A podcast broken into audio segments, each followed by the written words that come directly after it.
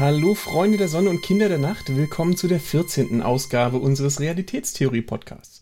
Heute ist der siebenundzwanzigster Dezember zweitausendzwanzig, mein Name ist Raul und auf der anderen Seite des Internets begrüße ich Benjamin. Hallo.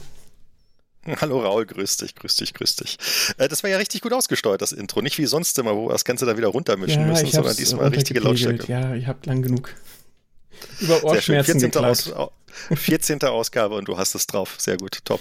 Ja, ja wo, wo sind wir denn gerade? Also du hast gesagt, auf der anderen Seite ist Internet, aber das andere Internet ist ja noch auch, auch noch auf der anderen Seite. Ähm, wir sind heute das erste Mal live. Warum? Ja, das ist unsere erste Live-Folge und ja, wir sind auf dem Remote-Kongress. Also R C drei ist die Abkürzung. Genau, der R C drei. Ähm, der R C drei, wir haben schon ein bisschen in den Folgen für die, diejenigen, die uns sonst auch hören, äh, das schon mal ein bisschen berichtet. Aber hier vielleicht auch für alle, die jetzt uns zum ersten Mal sehen. Äh, wir sind zwei Physiker, reden hier in unserem Podcast hauptsächlich erstmal über Science Fiction und was da so richtig oder falsch dran sein könnte. Also nörgeln gerne über Science Fiction. Ich glaube, das ist so eine Krankheit von Physikern generell. Äh, trinken dazu ein Bierchen und was, äh, was uns wichtig ist, wir packen, wir versuchen dann irgendwie Paper zu finden, die dann wirklich gut zu dem Thema passen. Ähm, und vielleicht aus der Science Fiction auch noch ein bisschen Science abgewinnen können. Na und am Ende haben wir manchmal noch ein bisschen Geek-Stuff und heute, ja, normalerweise brauchen wir wie lange, Benjamin? Naja, also äh, wie jeder ernstzunehmende Podcast sind wir natürlich auch über zwei Stunden lang. ähm, nein, die anderen sind auch ernst zu nehmen. Nee, äh, wir schaffen es meistens nicht unter zwei Stunden, beziehungsweise haben es noch nie unter zwei Stunden geschafft. Heute haben wir fünfundvierzig Minuten Zeit, deswegen müssen wir ein bisschen Gas geben. Man hört das auch schon, ich spreche sehr schnell, damit wir da ein paar Minuten einsparen. Äh, ja. Nee, äh, Raul hat ja eben schon erzählt, wir sprechen über Science Fiction normalerweise. Normalerweise besprechen wir ein Buch, das machen wir heute nicht. Wir nehmen uns heute ein Thema raus und normalerweise besprechen wir so zwei Themen aus diesem Buch. Das machen wir heute auch nicht. Wir be- besprechen ein Thema und hoffen, dass wir es dann in den fünfundvierzig Minuten schaffen. Aber ihr kriegt vielleicht einen ganz guten Eindruck, was wir hier so machen und was wir hier so vorhaben. Genau. Und typischerweise fangen wir auch mit dem Getränk an, damit wir nicht so durstig in die ganze Diskussion einsteigen. Genau. Genau, das also, lassen wir uns heute natürlich nicht nehmen, das Bierchen. Nein. Genau, wir trinken äh, eins. Raul, hast du auch gut. eins dabei? Ja, ich habe auch eins dabei. Ich habe hier ein Kaiserbier und ich würde jetzt dir einmal kurz zuprosten. Ja, Prost. Prost. Ich habe immer noch das Chiemseer, was ich äh, vor Weihnachten gekauft habe. Ich habe leider einen Kasten gekauft, der muss erstmal weg, das dauert. Ah, okay. Gut, dann bist du damit beschäftigt. Aber ähm, du hast mir ja versprochen, dass du mir was erklärst und zwar ähm, eine Serie, die ich... die ich zu meiner Schande gestehen muss, kaum kenne. Wir wollten ein bisschen was Bekannteres nehmen und ich kenne es dann ja, relativ schlecht, Doctor Who. Also, welcher Doktor genau, eigentlich? Genau, Doctor Who. Genau, welcher Doktor? Genau, Doctor Who, äh, die äh, britische B B C-Serie Doctor Who. Ähm, Ich habe mit Erstaunen festgestellt, dass wir ja hier ins Sendezentrum über die TARDIS reingekommen sind. Äh, da ist auch schon der erste Aspekt von Doctor Who. Doctor Who ist quasi äh, untrennbar verknüpft mit der TARDIS. Ähm, aber ich fange vielleicht mal von vorne an. Also Doctor Who ist eine britische Serie, die ist neunzehnhundertdreiundsechzig wurde die gestartet, habe ich mir rausgesucht. Also also sehr alt. Äh, ist, a- angeblich ist sie auch äh, laut Guinness-Buch der Rekorde die längste Science-Fiction-Serie der Welt. Die lief ohne Unterbrechung bis neunzehnhundertneunundachtzig, da wurde sie quasi dann abgesetzt und ging dann weiter im Jahre zweitausendfünf. Und ich muss zu meiner Schande gestehen, ich kenne eigentlich alles nur ab äh, dem Jahr zweitausendfünf, da habe ich irgendwann mal angefangen zu gucken. Und äh, fand die ganz interessant und äh, bin dem auch treu geblieben ähm, und äh, ja, die letzte Staffel bin ich noch nicht so ganz durch und äh, genau, ähm. Was kann man noch erzählen über Doctor Who? Also Doctor Who ist ähm, vielleicht erstmal das, das Kuriose zu seinem Namen. Äh, da fragt man sich ja Doctor Who, was soll das? Er nennt sich selbst in der Serie eigentlich immer nur der Doktor, wobei das ähm, eigentlich weniger so ein, so ein akademischer Titel ist, sondern naja, vielleicht eher so quasi seinem, äh, seinem unglaublichen Intellekt geschuldet ist, dass er sich quasi einfach nur als der Doktor vorstellt. Und äh, dann gibt es halt diesen Spruch immer Doctor Who, also ne, ja, dann fragt er mal, welcher Doktor oder was für ein Doktor. Und daher trägt äh, diese Serie dann äh, den Namen. Und äh, dann gibt's noch so eine kleine Anekdote. Manchmal muss er sich dann halt doch einen anderen Namen ausdenken. Wenn Doctor Who oder wenn einfach nur der Doktor zu auffällig ist, dann nennt er sich äh, John Smith. Und äh, wie man vielleicht weiß, John ist der häufigste Vorname im englischen Sprachraum und Smith der äh, häufigste Nachname. Und somit ist das dann quasi wieder so ein äh, so der häufigste Name, Aller der vorkommen dürfte okay. im englischen Sprachraum. Genau. Ähm, ja, die TARDIS habe ich eben schon angesprochen. Die TARDIS hat er von seinem Heimatplaneten gestohlen. Dieser Heimatplaneten ist der Planet Gallifrey. Ähm, dort äh, ist er oder dort leben die Time Lords. Also Doctor Who ist auch ein Time Lord. Äh, wie man an dem Namen schon merkt, hat es irgendwas mit Zeit zu tun. Zeitwächter, und die TARDIS, oder? Nein, genau, ein, ein Wächter ist falsch. Ein Lord ist ja eigentlich ein Adliger. Äh, ja. Ähm, okay. Und äh, auf jeden Fall die TARDIS, mit der er reist, die hat zwei Eigenschaften. Die kann nämlich durch Raum und durch Zeit reisen. Und damit reist er dann halt durch Raum und Zeit äh, natürlich, also von äh, durch verschiedene Zeitepochen. Und da kann man sich fragen, warum ist das so ein komisches Telefonhäuschen, die TARDIS? Dazu muss erstmal gesagt werden, das ist gar kein Telefonhäuschen, sondern das ist eine Polizei-Nothäuschen oder ähm, sowas ähnliches. Ich kenne es selber natürlich auch nicht, weil das war irgendwann im englischen Raum in den fünfziger, sechziger Jahren, dass da solche Häuschen rumstanden, da konnte man sich halt irgendwie reinflüchten und die Polizei rufen. Ähm, das hat die Bewandtnis, dass er in, ich meine in der ersten oder zweiten Folge, wie gesagt, die alten Folgen kenne ich nicht ganz genau, da ist er äh, quasi ins England der äh, sechziger Jahre gereist und hat seine TARDIS getarnt. Die hat nämlich einen Tarnmechanismus, den äh, Chamäleon-Schaltkreis äh, mhm. und äh, damit kann man die tarnen.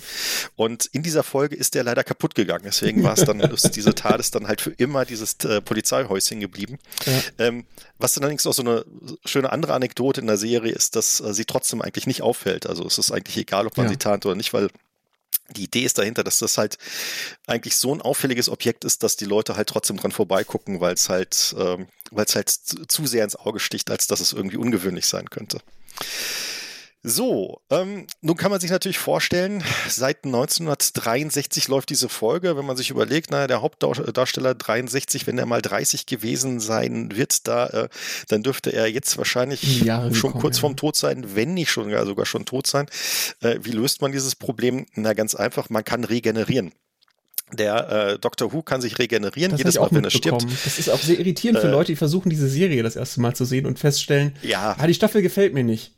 Dann fangen sie eine andere Staffel an, denken sich, hm, irgendwie sind alle weg. Was ist jetzt nee, passiert? Genau. Der Doctor Who ist immer noch Do- Doctor Who, er ist, ja. ist ein, in einem anderen Körper und der Charakter ist auch noch ein bisschen anders. Also ähm, es ist quasi eine andere Person, er nimmt einiges aus seinem früheren Leben mit, aber wie gesagt, es ist dann quasi in jeder zweiten oder dritten Staffel, je nachdem, wie lange äh, so ein Schauspieler durchhält, ist es dann quasi ein neuer Charakter. Ähm, normalerweise ist das Ganze beschränkt auf zwölf Mal. Wer auf diese komische Idee gekommen ist, das Ganze auf zwölf Mal zu beschränken, weiß niemand. Man hatte irgendwann das Problem, dass jetzt schon zwölf Regenerationen waren. Und was macht da man dann? Doch alternative der Realitäten, das ist doch ganz einfach. Naja, also dann hat er natürlich von den Time Lords, die er dann durch einen Zeitspalt noch mehr erreichen konnte, ja. einen neuen Zyklus geschenkt bekommen. Und deswegen konnte er sich zwölf weitere Mal regenerieren. Und deswegen äh, kann uns die Serie noch etwas erhalten bleiben. Bleiben. Ähm, was man auch dazu wissen muss, der Doctor Who ist meistens nicht alleine unterwegs, er hat meistens Begleiter dabei, ähm, häufig Menschen. Ähm, einmal war es auch ein Roboterhund, das war äh, die Abkürzung K neun und wenn man das Ganze ein eng, bisschen englisch ausspricht, dann ist es äh, K neun, also quasi Kanin, also der, quasi der Hund. Oh, ja. Das lateinische Wort für den Hund. Und äh, wenn du dich schon mal gefragt hast, warum der erste Android äh, oder einer der ersten Android-Mail-Clients, die du hattest, der K neun war und so einen komischen Hund hatte, äh, das ist quasi auch aus dieser Serie zurückzuführen. Doctor das ist, Who nämlich ist schuld, quasi dann äh, Doctor Who ist an der, an der ganzen Geschichte schuld. Ja, ja ähm, dann gibt es natürlich noch die Erzfeinde, die man so kennen muss. Das sind äh, ist zum Beispiel äh, Cybermen, das sind so quasi so große Roboter-Androiden. Dann äh, gibt es äh, noch der Master. Der Master ist auch ein Time Lord, äh, auch ein Erzfeind von ihm, regeneriert sich natürlich auch wieder, ist dann auch manchmal in anderem Körper drin. Und dann äh, die wohl bekanntesten ähm, äh, Gegner des äh, Doctor Who sind die Daleks. Die Daleks sind so kleine äh, Roboter. Die äh, laufen so ein bisschen äh, konisch zu, äh, haben so kleine Noppen überall und haben so zwei, äh, äh, zwei Licht- oder so, so zwei Strahlenwaffen als, mhm. äh, als Arme. Und innen drin ist so ein, äh, also sind eigentlich keine Roboter, sondern es sind eigentlich nur, naja, Hüllen für ein da drin lebendes Lebewesen, was so ein bisschen degeneriert ist und also was die körperlichen dann aus. Äh, die körperlichen Eigenschaften angeht, also es kann nicht laufen oder sowas, braucht halt diesen Roboter. Mhm. Und das ist einer der Erzfeinde vom Doctor Who und äh, den kennt man vielleicht auch so aus den anderen Bereichen der äh, Filmografie oder Literatur. Die sehen ein bisschen oldschool aus, kann das sein? Die sehen ein bisschen oldschool mhm. aus, ja. Also die Serie hat natürlich zum Anfang auch ein bisschen das Problem gehabt, dass sie ein bisschen äh, ein kleines Budget hatte. Deswegen, das hat sie jetzt natürlich nicht mehr, oder? Die Kulissen waren halt nicht so, nein, nein, also die jetzt, jetzt ist das Budget besser, also als die äh, Serie zweitausendfünf neu ausgelegt wurde, da gab es dann bessere Special Effects und sowas alles, aber äh, die Daleks sehen halt immer noch aus wie die Daleks. So, ähm, wir haben davon gesprochen, die Daleks haben Strahlenwaffen in den Händen. Äh, was hat der Doctor Who zur Verteidigung? Der hat natürlich keine Waffe, sondern er hat ein Werkzeug äh, als äh, Verteidigung oder als, äh, als universales Gerät, mit dem er möglichst, äh, mit dem er alle möglichen Sachen machen kann. Das ist der Schallschraubendreher. Das hört sich ein bisschen komisch an. Ähm, keine Ahnung, ob der Schall, ob äh, die Beherrschung des Schalls neunzehnhundertsechzig das äh, größte war, was man sich überhaupt vorstellen kann, technologisch größte. Äh, auf jeden Fall gibt es diesen Schallschraubendreher und äh, er macht damit alles Mögliche. Also er kann damit Türen öffnen, er kann damit irgendwelche Berechnungen anstellen, er kann damit auch irgendwelche Schallschocks aussenden, also wirklich auch Gegner damit dann quasi äh, zumindest kurzzeitig äh, zur Strecke bringen. Und ähm, dieser Schallschraubendreher hat äh, über zweitausend Einstellungen, äh, gibt es halt äh, irgend so eine Anekdote in irgendeiner Folge, äh, also er kann wirklich relativ viel. Ähm, nun, Raul, haben wir uns ein bisschen damit beschäftigt, was kann man denn wirklich mit Schall machen? Ähm, kann man mit Schall zweitausend verschiedene Sachen machen? Äh, und die wichtigste Frage ist natürlich, ein Schallschraubendreher, kann man mit Schall irgendetwas drehen? Ja. Was hast du da rausgefunden? Ähm, also vielleicht... Äh, wollen wir noch mal kurz, ich hab, wir haben ja auf der englischen Wikipedia, als wir uns das Thema rausgesucht haben, ein bisschen geguckt. Wir haben tatsächlich noch Zeit, Benjamin. Also wir müssen, wir uns, Zeit, gar nicht, wir müssen uns gar nicht so beeilen. Okay. ähm, das, äh, da muss ich auch tatsächlich erstmal loslachen, weil ich fand schon, du meinst jetzt zweitausend Funktionen, ich fand schon die Liste relativ ähm, ja, erstaunlich dafür, dass es ein, ein Handgerät ist. Also es ist etwas, äh, ich, ich versuche mal die die die ja, das Gerät zu beschreiben, wie es aussieht. Also es ist irgendwie so eine Art blauer Stab. An der Vorderseite sind auch viele grüne Stäbe drumrum gebaut und dann sind nee, das... er sieht immer anders aus. Er sieht immer anders aus. Also okay, sieht, dann habe ich ja, gerade ja, nur... Also es, es gibt, achso, es gibt, zwanzig fünfzehn steht hier dran. Es gibt verschiedene Versionen davon, die können dann auch immer mal ein bisschen was anderes. Es gab was? auch mal ah. einen, eine, eine Schallbrille, eine Schallsonnenbrille, glaube ich, da hat er das Ganze okay. in eine Sonnenbrille eingebaut, um... Ähm, weil das kann. Ich ja, glaube, also das war, glaube ich, seine, seine Begründung. Also die Version hier sieht ein bisschen aus wie ein zu kurz geratenes Laser- oder Lichtschwert. Genau, und äh, was kann es? Also ich hat, wir hatten dann hier eine Liste, äh, wie gesagt, englische Wikipedia, na, man kann damit Türen aufschließen, ist jetzt nicht äh, wahnsinnig, ähm, ja, wahnsinnig aufregend, aber man kann damit auch ähm, die Gegner entwaffnen oder Elektronik ausschalten. Und, ganz wichtig, man kann es als Taschenlampe benutzen. Äh, falls man mal Geld braucht, kann man damit einfach einen Geldautomaten hacken. Ja, das ist hier vielleicht auch ganz passend. Ähm, man kann damit äh, Stacheldrahtzaun wieder regenerieren. Ich weiß nicht, wer, also ich wäre nicht mal auf die Idee gekommen, dass das eine sinnvolle Funktion für ein Gerät ist, aber äh, ja, das kann es auch. Also es ist, äh, wie meinst du, die Deus Ex Machina dieser Serie? Genau. Jetzt wäre es eigentlich ganz gut, wenn wir, äh, Moment, Tracking Alien Live, also wenn wir irgendwelche Aliens finden könnten, ähm, dann nehmen wir doch den, den, Schall, äh, den Schallschraubendreher. Oder Sonic Screwdriver auf Englisch dann. Ja, der kann, das Schweizer Taschenmesser des Doctor Who letztendlich. Genau, es ist sowas wie ein Schweizer Taschenmesser im Endeffekt, genau. Und wie gesagt, äh, was das Ganze mit Schall zu tun hat, ich weiß es nicht, äh, wer auf die Idee gekommen ist. Weil ich ähm, hätte gesagt, ähm, dreiundsechzig, äh, da hätte es also zumindest Mikrowellen hätte es da quasi als weitere Entwicklung geben können, als modernere Sache. Also der, der Microwave äh, Screwdriver wäre da vielleicht angebrachter gewesen. Ja, vielleicht macht er dann halt auch schöne Geräusche, wenn man ihn benutzt. Ich weiß es nicht, da ich bin ja wie gesagt kein Kenner der Serie. Ähm, aber ganz unwissend, ähm, es ist jetzt nicht so, als ob man nichts mit Schall machen könnte. Wir haben ja, ähm, also ich habe mir jetzt das äh, Paper dazu durchgelesen. Ähm, nehmen wir mal kurz den Titel, lese ich mal kurz vor. Du äh, kannst vielleicht übersetzen. Holographic Acoustic Elements for Manipulation of Levitated Objects. Oder soll ich übersetzen? Genau. Also, übersetzt du mal ganz kurz, weil ich muss es gerade noch öffnen, das Paper. Holographisch-akustische Elemente äh, zur Manipulation von fliegenden oder levitierten Objekten. Äh, Was bedeutet das oder was haben, äh, was wurde da gemacht? Das ist äh, aus Nature, Nature Communications in dem Fall. Äh, man hat sich einen Effekt zunutze gemacht, den wahrscheinlich auch jeder kennt. Also ist jetzt nicht wahnsinnig unbekannt, die Acoustic Levitation. Allerdings, ähm, man nimmt, es ist das Typische, was man so kennt, ist, man nimmt einen Lautsprecher, typischerweise einen Ultraschall-Lautsprecher und entweder noch einen zweiten oder eben eine Glasplatte oder irgendwas, was man dagegen halten kann.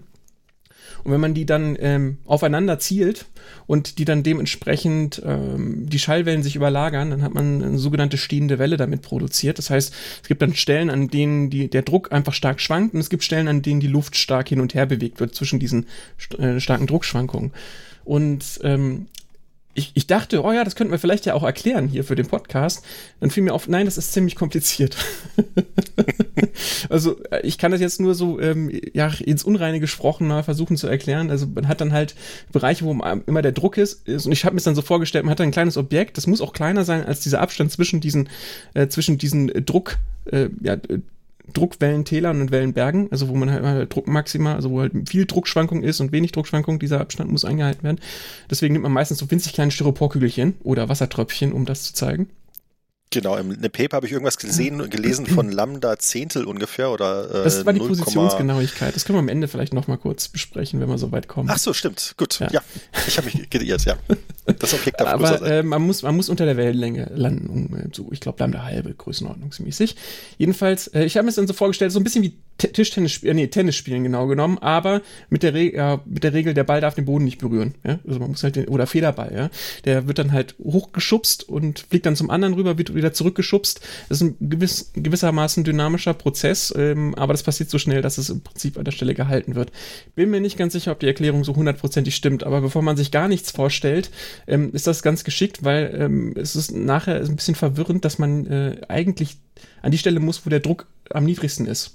Da bleibt es dann am Ende liegen und deswegen hatte ich mir das eher so vorgestellt, dass es halt zwischen den hohen Druckbereichen hin und her gespielt wird, äh, weil das natürlich eine Schallwelle ist, die immer ähm, die immer ein bisschen hin und her schwankt. Und, er, er, er, in dem Bereich des hohen Drucks erfährt äh, diese Kügel, dieses Kügelchen halt irgendwie einen Impuls in irgendeine Richtung und äh, nur in dem Bereich, wo es quasi, wo es quasi äh, nichts herrscht, wo quasi keine Bewegung herrscht, dort kann es dann halt stabil bleiben. Das ist halt ein, quasi ein Minimum, ein, ein lokales, wo der, wo das Styroporkügelchen halt äh, verbleiben kann, weil es dort halt keine Beschleunigung oder keinen, keine Impulse erhält. Ja. Und, also so stehe ich es mir zumindest vor. Ja, genau. Und äh, jetzt was sie in dem Paper jetzt hervorheben, dass sie das halt holographisch machen und das auch einseitig dann können. Aber was, äh, sie beschreiben auch in, ja, in großer Länge, was es denn für Varianten gab. Ich werde jetzt nicht alle aufzählen können, weil das, ich glaube, da muss man in dem Fachgebiet drin stecken. Aber den Klassiker habe ich ja schon genannt und man hat also einen Lautsprecher letztendlich, das sind zwar Ultraschall-Lautsprecher, also eine Frequenz, die man nicht hören kann, aber ähm, man hat halt einen Lautsprecher und den zweiten, die sich gegenüberstehen äh, und damit kann man die dann einhüllen und meistens macht man dann so eine, ein, eine Anordnung von Lautsprechern, dass die dann wirklich wie in einer Matrix alle nebeneinander liegen und das einmal oben und unten und damit kann man dann die Partikel bewegen, beziehungsweise diese stehenden Wellen generieren, in denen man diese Partikel fangen kann. Da gibt es auch schöne ähm, ja, YouTube-Videos dazu, eines habe ich äh, rausgesucht, das werde ich dann in die Shownotes packen. Also wir packen auch diese Folge tatsächlich in äh, den Feed. Das ist jetzt die vierzehnte Folge, sozusagen die Sonderfolge vom Kongress für unseren Podcast. Und wir haben halt, genau, also gibt die gegenüberstehenden, dann gibt's ringförmige, die können dann innerhalb des Ringes das transferieren um, oder von allen Seiten. Also gab's äh, zig Konfigurationen, auch welche, bei denen man so, so, so ich sag, wenn man ein aufgeschlagenes Buch an, an Lautsprechern hat. Und äh, sie haben jetzt halt zeigen können, dass das auch geht, wenn man einfach nur eine Ebene an Lautsprechern hat. Das ist also wie so eine Art Tischplatte aus Lautsprechern. Und darüber kann man dann das Kügelchen hin und her fliegen lassen oder auch mehrere Kügelchen. Und also du meinst quasi, dass man keinen kein Raum mehr braucht, der umschlossen ist von Lautsprechern, wo man dieses Kügelchen dann in der Mitte genau. fangen kann, sondern dass man quasi einfach ein, eine ebene Fläche hat und man kann auf dieser ebenen Fläche an einem beliebigen Punkt dieses Kügelchen dann quasi festhalten oder dort fixieren. Genau. Also kommt es dem, dem Schallschraubendreher schon näher, weil der quasi ja auch nur eine Fläche nach vorne hat, also eine Öffnung nach vorne und quasi die Tür, die zu öffnen ist, nicht umschließt oder sowas. Genau, also das ist halt, ähm, vorher muss man es einschließen, das ist eben kein Sonic Screwdriver, also ich kann nicht die Schraube von einer Seite drehen. Ähm, und jetzt mit dem kann man tatsächlich schieben, ziehen, ja, drehen äh, und das halt alles von einer Seite aus. Also es geht schon in die Richtung von dem Sonic Screwdriver. Ja. Ich zerstöre da bis auf, dass es nicht leuchtet wie eine Taschenlampe. Es leuchtet nicht wie eine Taschenlampe. ähm, Was, was halt, äh, was ich gerade noch versucht halt sozusagen ähm, zu erklären mit diesem Ping-Pong-Spiel, nenne ich es jetzt mal, oder mit dem, mit dem Federball, da berührt ja der Ball da nicht den Boden, das kann ohne abprallen. Ähm, man versucht dann halt so, so im Prinzip so Druckfelder zu erzeugen, die, die in der Mitte eine Nullstelle haben, also wo halt Druck außen ist und innen möglichst geringer Druck. Und es gibt nicht nur den Druck, sondern es muss natürlich auch immer irgendwie die Luft hin und her gepumpt werden.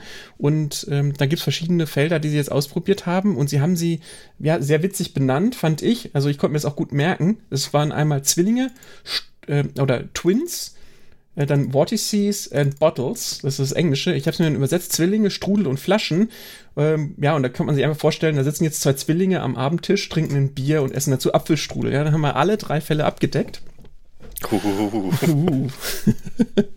Und ähm, jetzt erkläre ich aber ganz kurz, was, was mit Zwillingen gemeint ist. Also äh, man, man hat jetzt, wir haben jetzt leider keine Bilder, aber man muss sich das so vorstellen, also über dieser Tischplatte gibt es so zwei Bereiche, die haben sie jetzt natürlich immer so als Falschfarbendarstellung, diese Drücke dargestellt.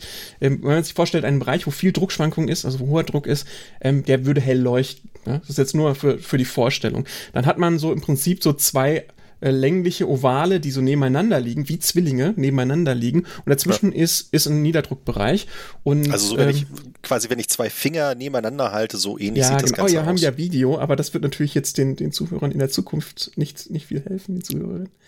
Und ja, dazwischen wird dann der Partikel gefangen, zwischen diesen zwei langen ähm, ja, elliptischen Strichen, Fingern. Zwischen den Fingern quasi. Zwischen ja. den Zwillingen halt. Genau. Ja. Ähm, Die nächste Variante, die sie ausprobiert haben, waren eben die Strudel, äh, zu englischen Vortex. Das kann man sich im Prinzip vorstellen wie so eine Art Tornado tatsächlich. Äh, nur, dass die Luft halt nicht immer im Kreis fließt, sondern ein bisschen vor und wieder ein bisschen zurück, ein bisschen vor und ein bisschen zurück, aber mit so einer, mit so einem gewissen Drehimpuls. Also es dreht sich so ein bisschen im Kreis. Und wie man es auch vom Tornado oder auch von, von irgendwelchen anderen Wirbelstürmen kennt, äh, gibt es in der Mitte dann halt so ein Auge. Also ein Bereich, in dem nicht allzu viel los ist. Und das ist hier dann auch wieder der Fall. Und genau dort sitzt dann auch wieder ein Partikel. Das ist allerdings ähm, wohl nicht so nicht so ganz geschickt. Man äh, häufig sagen sie auch, ja, das ist vergleichbar mit den optischen Pinzetten. Also wir sind ja eher aus der Optik, daher kenne ich den ganzen Kram halt. Ähm, und da wird zum Beispiel werden auch genau solche Vortex-Strudel aus Licht dann dementsprechend genutzt, ähm, um Objekte zum Drehen zu bringen. Und das ist genau das, was auch hier passiert. Also wenn man da ein Objekt drin fängt, dann fängt es an, sich im Kreis zu drehen, weil das halt im Prinzip wie vom Tornado mitgenommen wird und dann eben entsprechend ähm, sich immer schneller dreht. Und zu guter Letzt kann ich auch in beide Richtungen drehen?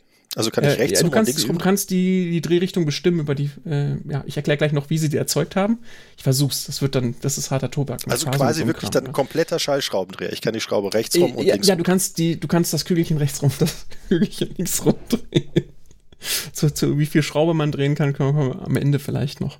Ähm, und dann haben sie etwas gebaut, das nennt sich, haben sie Bottle, also die Flaschenfalle genannt, und da ist es jetzt so, da sind jetzt diese beiden Finger, die vorher, diese Twins, die nebeneinander lagen, also auf, die an ihren langen Seiten aneinander lagen, liegen jetzt an ihren kurzen Seiten aneinander, und dazwischen ist dann eine Nullstelle. Also so muss man sich das vorstellen. Ja, genau. Und zwischen den beiden Fingern äh, liegt dann das Kügelchen und ist da gefangen. Drumrum ist noch so, so ein kleines, schwaches äh, Schallfeld, das das dann noch in der Mitte hält. Ähm, Ja, das sind ähm, das sind die, die Strukturen. Wie haben sie das jetzt gemacht? Also wenn man jetzt äh, an die an die übliche Verf- an die üblichen Verfahren denkt, dann macht man zum Beispiel so kegelförmige ähm, Anordnungen von Lautsprechern, sodass sich alle Schallwellen schön in der Mitte treffen oder sowas. Da hat man das halt auch schon gezeigt. Das Problem ist, man hat dann halt genau diesen einen Punkt, an dem es funktioniert. Was haben sie jetzt gemacht? Sie haben jetzt den Schall an den Lautsprechern so stark verzögert, elektrisch verzögert, dass, also die Lautsprecher haben immer ein bisschen später den Schall abgegeben, sodass ähm, dass am Ende für die Luft so aussah, als ob trotzdem da tatsächlich eine kugelförmige Schallwelle auf einen Punkt zustrebt. Und also wie, wie mit einer Linse man Licht fokussieren würde, ja, mit einer holographischen Linse haben sie jetzt eine holographische Phase auf den Schall gegeben. Es gibt auch akustische Linsen für Ultraschall, also in der Ultraschallbildgebung wird es auch genutzt. Auf jeden Fall haben sie es hier dann virtuell mit draufgeprägt, und dadurch konnten sie erstmal diesen Linseneffekt erzeugen. Dadurch hatten sie erstmal also diesen... Für, für Für die Experten unter den Zuhörern, man hat also quasi die Phasenlage jedes einzelnen Lautsprechers individuell angepasst und hatte dann quasi so ein, so, so ein Phasenpattern, und das generierte dann quasi in einer gewissen Entfernung halt diese komplexen Strukturen, die wir hier in dem Paper sehen. Also wir beide sehen. Und Phasenlage ist, ja genau, wir beide sehen das halt nur. Äh, Phasenlage ist natürlich jetzt das Schlaudeutschwort für ähm, ein bisschen später, ein bisschen früher die Schallwelle losgeschickt. Genau. Genau. Und dann treffen sich die halt alle schön synchron an einem bestimmten Punkt. Und dann hat man da einen, so einen Ellips, so einen Ellipsoiden, das ist aber nicht ganz geschickt bei der Methode, weil man braucht noch diesen Nulldurchgang. Und das haben sie jetzt dann eben kombiniert mit Phasenmustern für diese Zwillinge. Das ist einfach, dass man die eine Hälfte mit der einen Phase, auf die, die eine Phase addiert und der anderen Hälfte, ich glaube, es müsste Pi sein, Pi drauf addiert, also genau die mit, ich sag mal, Minuszeichen verseht. Also, dass wenn der Lautsprecher gerade maximal ausschlägt, maximal zurückzieht stattdessen zum Beispiel. Und das macht man genau mit den Hälften getrennt und darüber kann man diese Zwillinge dann erzeugen. Das nächste ist der Vortex. Da wird man, hat man im Prinzip so eine Art, das muss man sich so uhrförmig vorstellen. Das heißt, um, um zwölf Uhr hat man, dann die, hat man dann den einen Zeitpunkt und umso weiter die Uhr voranschreitet, desto, also um ein Uhr wird es dann noch ein bisschen später losgeschickt, um zwei Uhr noch ein bisschen später, um drei Uhr noch ein bisschen später, bis man dann die volle Runde gemacht hat und man dann eben genau einen Schwingungszyklus das einmal verzögert hat. Ja, das ist... Ja, mit Worten halt. Und das letzte, die, das Spottle, das ähm, ist jetzt so ähnlich wie der, der Zwilling. Da wird dann, werden dann im Prinzip auf einem Kreis, einer Kreisfläche in der Mitte von diesem Bereich, werden die, werden alle um, um eben diese halbe Schwingung verzögert und alle außen dann nicht. Oder umgekehrt, je nachdem, wie man das gerne hätte. Ähm, und das hat mich aber alles sehr stark an Optik erinnert. Dich auch? Das hat mich auch sehr stark an Optiker erinnert. Also ganz kurz noch, äh, wollte ich noch ganz kurz erwähnen, für die, ähm, für die Zuhörer, die sich das nochmal angucken wollen, das, äh, was wir hier rausgesucht haben, ist ein Open Access Paper. Das heißt, ihr müsst also nichts zahlen dafür oder auf sonst irgendwelche äh, ominösen Seiten gehen, um sich dieses Paper runterzuladen, sondern das kann man sich einfach so runterladen und sich angucken. Ähm, ja, mich hat, ich, hat äh, das auch an Optik erinnert und zwar ähm, in dem Fall wirklich ähm, an, an Holographie. Und zwar äh, gibt es da ja auch die Möglichkeit, dass man solche, solche Phasenplatten verwendet, wo halt die Phase äh, entsprechend äh, variiert und angepasst wird. Und auch damit kann man dann halt ähm, Wellenfelder generieren. Und ähm, ich habe auch mich mal selber ein bisschen mit optischer Holographie äh, beschäftigt, wie du weißt. Das äh, hat so halb gut funktioniert. Das, äh, da habe ich dann äh, doch etwas ich erinnere mich, äh, ein, paar, ein paar Sachen unterschätzt, ein paar Sachen überschätzt. Ähm, ja, ähm, hat nicht so gut funktioniert, wie ich das gerne hätte, aber ähm, gut, das war, das war das war ein kleiner Versuch, äh, ein Problem mit Optik zu lösen oder mit, mit Holographie zu lösen. Hat nicht funktioniert, leider. Ähm, genau, aber deswegen wahrscheinlich auch der Titel, dass sie halt einfach quasi sich die, die Ideen, die man quasi aus der Holographie kennt, aus der optischen Holographie, die weiß ich nicht, wann gab es die ersten optischen Hologramme? Theoretisch wahrscheinlich weit vor mit neunzehnhundertsechzig. Laser, oder? Ja, mit, mit dem Laser. Also ich Meistens schätze mal ist der so Laser schuld gewesen. Ich schätze mal so in den siebziger Jahren und sowas hat sich der Laser so weit etabliert, dass es da die ersten ähm, Äh, optischen, holographischen Experimente gab und ähm, ja, die kennt man heutzutage noch aus so lustigen Bilderchen, äh, die man sich irgendwie an die Wand hängen konnte, beziehungsweise aus den neunzigern kennt man das, glaube ich, eher so. Da gab es das dann auf jedem Weihnachtsmarkt, kann ich mich noch erinnern, gab es dann halt so Bilder, wo man äh, zum Beispiel äh, so ein So, so ein Mikroskop hatte, was sich quasi so in einen Raum äh, legte und man konnte dann auch durch das Mikroskop quasi durch das äh, Okular da oben durchgucken und dann konnte man da unten, glaube ich, eine Fliege sehen oder sowas. Das war schon ein sehr interessantes ähm, Hologramm und das funktioniert halt deswegen, weil man mit Hilfe von holographischen äh, Platten in der Lage ist, nicht nur die, äh, die Amplitude des Lichtfeldes quasi aufzunehmen und äh, wiederzugeben, sondern in dem Fall wirklich das Lichtfeld mit seinen Phaseninformationen wiedergeben kann und deswegen kann man halt auch quasi was in den Raum hinein projizieren und hier ist es quasi das Gleiche mit akustischen Sachen, nur dass es halt, äh, naja, nicht für uns nicht hörbar ist oder sowas, aber man kann halt damit akustische Felder generieren, mit denen man halt Sachen im Raum schweben lassen kann oder sogar drehen lassen kann. Genau, also im, das will ich dann gleich noch am Ende, können wir es nochmal aufgreifen, da kriegen wir auch die Kräfte raus, ich habe sie dann auch okay. genannt. Ähm, aber äh, mir fiel auf, dass vor allen Dingen ähm, der Vortex und die Flasche, äh, der Strudel und die Flasche, die kamen mir sehr bekannt vor, vor allen Dingen auch in Kombination und dann habe ich nochmal tatsächlich nochmal ganz kurz nachgeschaut. Und es ist so, dass man das für eine Mikroskopiemethode äh, verwendet, die nennt sich STED. Kommt dir die bekannt vor? Hat ein Stefan Hell, äh, irgend ja. so ein Stefan Hell hat die entwickelt. Genau, Stefan Hell äh, ist äh, Nobelpreisträger, äh, momentan in, in Göttingen am Max-Planck-Institut, soweit ich weiß. Ja. Ähm, der hat eine Mikroskopie-Technologie entwickelt, äh, mit der man halt quasi äh, besser aufnehmen kann oder höhere Auflösung erzielen kann, als es mit dem Licht eigentlich möglich wäre, theoretisch. Ähm, und zwar ähm, war die Idee dahinter, dass er quasi äh, Fluoreszenzmikroskopie betrieben hat. Das mhm. heißt, er guckt sich also das Objekt nicht im, im Auflicht an oder sowas, sondern er äh, markiert das Objekt mit Fluoreszenzmolekülen, beschießt es mit dem Lasern, dann leuchtet das Objekt und das nimmt er dann wieder mit dem Objektiv auf. Da hat man jetzt noch keinen Auflösungsgewinn gemacht, allerdings wenn man das Ganze dann quasi abrastert, ähm, dann ähm, hat man den großen Vorteil, dass man dann ähm, auf, äh, zum einen erstmal mit dem, quasi mit dem, mit dem Fokus diese Partikel äh, anregen kann und dann quasi mit so, einem, mit so einer donutartigen Struktur äh, die Partikel wieder abregen kann, also dass sie dann nicht mehr leuchten. Auch strudelartig. Oder strudelartigen Struktur. Und dann hat man nur noch die Partikel, die ganz quasi in der Mitte dieses Strudels waren, also da, mhm. wo nichts los war, äh, und diese Mitte ist sehr viel kleiner als der Fokus, den ich mit dem äh, Licht eigentlich hinbekomme. Nur noch die können leuchten und damit halt erhalte ich dann halt äh, Auflösungen, die sehr viel größer oder sehr viel besser sind, als ich es mit dem normalen Lichtmikroskop hinbekomme. Ich weiß nicht, wo der Rekord ja. ist, aber ich glaube, da irgendwas vom dreißig Nanometer oder sowas. Ja, das ist optisches Auflösungsvermögen. Die Größenordnung ist sinnvoll, sagen mal gelesen so zu haben. Ja. Ähm, genau, da würden, werden nämlich genau dieselben Phasenmuster verwendet, wie wir sie jetzt hatten, für den Strudel und für die Flasche. Also der Strudel ist ja natürlich das ringsherum mit dem Loch in der Mitte und bei der Flasche, hatte ich ja schon gesagt, hat man oben und unten so eine Einschränkung. Das heißt, damit kann man sozusagen in Blickrichtung dann nochmal eben dieses Volumen verkleinern, damit dann die Auflösung in, in der, in der, ja, in der Draufleuchtrichtung, in der Strahlrichtung dann nochmal verkleinern. Aber das nur als kleiner Nebenexkurs. Also in der Optik sind das so ähm, tatsächlich sehr bekannte Phasenmuster. Ich war ähm, positiv überrascht, ja, also überrascht, ja, aber auch positiv überrascht, dass das sozusagen in der Akustik ähm, jetzt angekommen ist und überrascht, dass es vorher noch keiner gemacht hatte, scheinbar. Also ich wollte es auch gerade sagen, das Paper ist von... Das Paper ist von zweitausendfünfzehn und da habe ich auch ja. schon gedacht, meine Güte, äh, da hat man aber lange gebraucht, um ähm, dorthin zu kommen. Also ne, ich habe es auch nicht gemacht, also insofern ist das kein Vorwurf, aber es gibt dann manchmal so Entwicklungen, wo man denkt, naja, in der Optik sind das so Sachen, die schon seit, naja, seit äh, Jahrzehnten bekannt sind. Und in der Akustik hätte ich mir ganz naiverweise vorgestellt, müsste es eigentlich viel einfacher sein, weil ich da äh, Wobei durch man die schnelle Elektrik... Das jetzt speziell auf Levitation, also auf, auf dieses Anheben von den Partikeln ähm, spezifiziert. Es steht ja auch überall schon, dass, dass in gewisser Weise einzelne Elemente überall in der Akustik auch schon mal durch, umgesetzt wurden. So ist es dann ja. nicht. Aber halt die Anwendung dafür jetzt nicht so prominent war. Genau, dann äh, können wir das Paper, glaube ich, langsam mal zusammenfassen. Also dann kommen wir mal zu den Conclusions, wie man so schön sagt. Ähm, genau, ähm, die haben die Twins.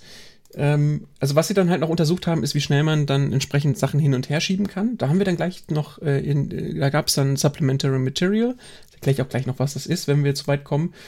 Ähm, aber generell haben wir so Mikronewton-Kräfte. Und Benjamin, glaubst du, wir kriegen, was für ein Drehmoment kriegen wir wohl mit Mikronewton-Kräften hin? Bei millimetergroßen Partikeln. Das hast du bestimmt schon ausgerechnet. Du weißt doch, Live-Rechnen ist immer eine ganz schlechte Idee. Ja. Also Mikronewton, Millimeter, dann sind wir bei Nanonewtonmeter. Ähm, Nanonewtonmeter, gut. gut. Also für, ich sag mal, für, fürs Auto reicht's nicht. Ja? Ja. Die Schrauben im Auto nicht. Äh, wir sind ja auch äh, passionierte Fahrradfahrer, beziehungsweise E-Biker. Ähm, dafür reicht's auch nicht. Und ich fürchte, selbst beim Smartphone wäre das ein bisschen zu wenig. Also, aber ähm, vielleicht für die Rolex. Vielleicht für die Rolex, wenn man da irgendwie was wieder Rolex. nachdrehen muss. Äh, vielleicht, vielleicht klappt das dann. Vielleicht also, wäre das... eine Möglichkeit, ja? quasi eine Rolex berührungsfrei zu reparieren, indem man quasi dort ja. dann die entsprechenden Felder generiert und dann da die, die Schräubchen und die Rubine äh, nachdreht. Also sie nennen noch ein paar sinnvollere Anwendungen, zum Beispiel, wenn man in, äh, irgendwas jetzt im Körper hat, also jetzt in der medizinischen Anwendung zum Beispiel, und da etwas drehen möchte, was sehr klein und leicht ist. Ja, das ist dann, muss man auch gar nicht mehr gegen die Schwerkraft ankämpfen, weil es schwimmt ja schon längst. Und dann kann man das ähm, sich hindrehen, ohne dass man irgendwie Magnetismus oder Ströme oder irgendwas anderes bräuchte. Insofern ja. ist das auch ganz spannend. Ähm, das heißt, so leider nicht. Ist, wie könnte man die Kräfte verstärken? Klar, ich kann die Lautstärke hochdrehen. Nur irgendwann wird es ungesund für die Beistehenden, weil das natürlich immer noch Schall ist und ähm, der sich immer noch, äh, der, die Ohren immer noch sehr gut angepasst sind, auch auf diese Frequenzen. Das heißt, äh, ja, das sind Ohrschäden vorprogrammiert, wenn man versucht, das dann noch ein bisschen zu übertreiben. Also als Schraubendreher vielleicht nicht. Was sie, ähm, was sie auch noch festgestellt haben, ist, ich hatte ja gerade noch erwähnt, es gibt diese Druckbereiche, diese, wo ich jetzt mit heller äh, beschrieben habe, und äh, Bereiche, in denen die Luft hin und her fließt, weil es ja eine Schallwelle ist. Ähm, und scheinbar sind die Bereiche mit dem großen Druck immer stärker, immer noch nur Mikronewton, aber stärker, als die Bereiche, in denen jetzt Luftfl- Luftfluss stattfindet, also in denen die Luft hin und her fließt und dann die Partikel mhm. entsprechend da äh, wieder auf, ich sag mal, auf dieses, ja, auf diesen Bereich konzentriert, wo wenig Luftfluss stattfindet. Genau, dann habe ich nochmal in die Supplementary Materials geguckt. Die sind auf jeden Fall sehr spannend. Also wenn, wenn ihr euch das anschauen wollen würdet, ähm, da sieht man auch zum Beispiel, sind noch sehr viele extra Bilder. Zum einen sieht man, dass es ein ziemlich einfacher Aufbau ist. Das sind einfach so Ultraschalltransducer. Ähm, vielleicht kommen wir auf die sogar gleich nochmal zu sprechen. Dann wisst ihr sogar, wo ihr sie ähm, herbekommt. Ich, ich wollte gerade sagen, vielleicht finden wir sogar hier auf dem R C drei vielleicht irgendein Assembly, äh, wo man, wo Leute sich sowas nachgebaut haben oder sowas gerade bauen. Ja, sogar sehr wahrscheinlich. Äh, ich ich, ich habe ja. gleich noch, wie gesagt, dann... Äh, Ich habe noch ein bisschen Geek-Stuff in der Hinterhand, falls wir okay, noch so viel gut. Zeit haben, dann kommt das noch. ähm, jedenfalls, da sieht man dann, wie hoch sie die Kügelchen befördern konnten, ähm, wie dann so die Geometrie ist. Es ist jetzt kein wahnsinnig großes, ähm, großes System. Man braucht wahrscheinlich viele elektronische Treiber dafür. Das ist vielleicht so der Nachteil daran. Wir haben ein paar verschiedene Geometrien ausprobiert, ähm, haben das auch hinbekommen. Wir hatten ja am Anfang gesagt, es gab so Ringe, in denen man den Partikel so ja, hin und her schieben konnte. Jetzt haben sie dann so eine Struktur, wo sie viele Ringe wie so wie so Tore hintereinander bauen und dann können sie den Partikel von einem Ring zum nächsten weiterreichen. Wie so ein Luftrohr. Ist auch sehr witzig. Ja. Also haben diverse ähm, Strukturen ausprobiert, haben halt auch geguckt, dass sie jetzt, wenn man denn beide Seiten nutzt, ob man das besser hinbekommt. Auf jeden Fall ähm, gibt's die spannende Stelle, hatte ich mir notiert, dass es hier, ja, verschiedene ähm, Informationen in tabellarischer Form im, äh, in dem Supplementary Material gibt. Supplementary Material vielleicht hier noch zur Erkl- Erläuterung. Es gibt halt immer ein Hauptdokument. Da ist jetzt erklärt, was man gemacht hat, was rausgekommen ist, was man sich dabei gedacht hat, was man davon hält und wie man das vielleicht zu interpretieren hat und was man als nächstes machen möchte oder könnte. Äh, und dann gibt es noch Informationen, die ganz interessant sind, für die es aber entweder zu aufwendig ist, äh, die in den Haupttext mit einzubauen oder die zu sperrig sind oder die es halt einfach nicht geschafft haben oder den vielleicht auch tatsächlich ästhetischen Lesefluss des Hauptdokuments gestört hätten, aber trotzdem noch von Interesse. Und die sind dann meistens im Supplementary Material, ich nenne es mal, zusammengetackert. Ähm, manchmal besser, manchmal schlechter. Auf jeden Fall gibt es hier dann ein paar Tabellen. Und hier werden dann zum Beispiel Geschwindigkeiten dargestellt, wie schnell sie diese Partikel bewegen konnten. Und da hatten sie jetzt hier äh, zum Beispiel für diese, die Zwillinge, Bei der, äh, bei einer flachen Auslegung, ich werde mal die anderen alle ignorieren, ähm, die flachen Auslegung konnten sie in einer Richtung halt so ein, anderthalb Zentimeter pro Sekunde tra- das transportieren, das ist relativ wenig.